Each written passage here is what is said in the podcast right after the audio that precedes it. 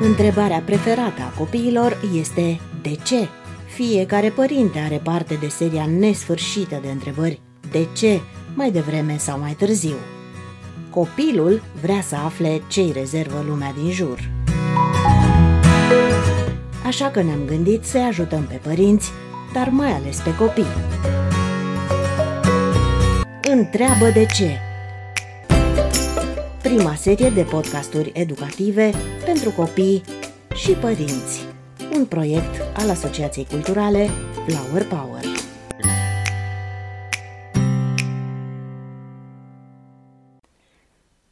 La ce se foloseau bumerangurile? Pentru doborârea cangurilor? Mai gândiți-vă! Bumerangurile sunt proiectate astfel încât să se întoarcă în locul de unde au fost aruncate. Ele sunt ușoare și rapide. Este puțin probabil ca până și cele mai mari bumeranguri să facă vreun rău unui cangur adult de 80 de kilograme, cu excepția faptului că i-ar provoca o durere de cap. Și dacă l-ar doborâ într-adevăr, nu ar mai fi cazul să se întoarcă la cel care l-a aruncat. Bumerangurile nu erau niște bâte. Menirea lor era să imite ulii, în așa fel încât să gonească păsările ce aveau să fie vânate în plasele întinse printre copaci. Bumerangul era așadar un soi de prepelicar de lemn în formă de banană. Ele nu aparțin în totalitate triburilor aborigene. Cel mai vechi bumerang a fost descoperit în peștera Olazova din Carpații polonezi și are peste 18.000 de ani vechime. Cercetătorii l-au pus la treabă și a funcționat. Acest lucru indică faptul că bumerangurile au o tradiție veche – ele trebuie executate cu multă precizie pentru a obține efectul scontat, astfel încât este imposibil să le folosești doar o singură dată.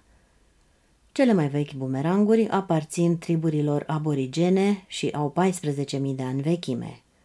Diverse genuri de bumeranguri au fost folosite în Egiptul antic, în anul 1340 înainte de Hristos.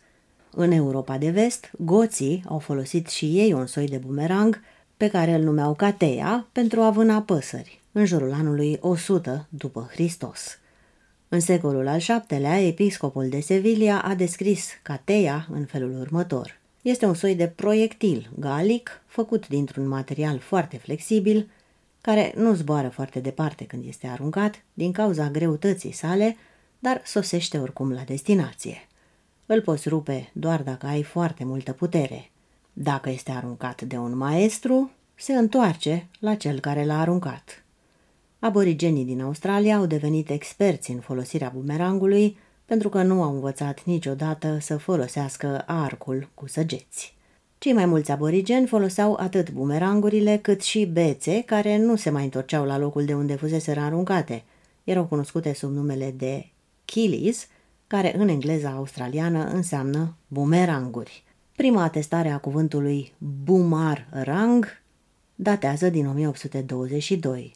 Provine din graiul tribului Turawal, de pe George's River, de lângă Sydney. În graiul tribului Turawal există mai multe cuvinte referitoare la bețele de vânătoare, dar cuvântul bumerang era folosit pentru bățul care se întorcea la cel care l-a aruncat.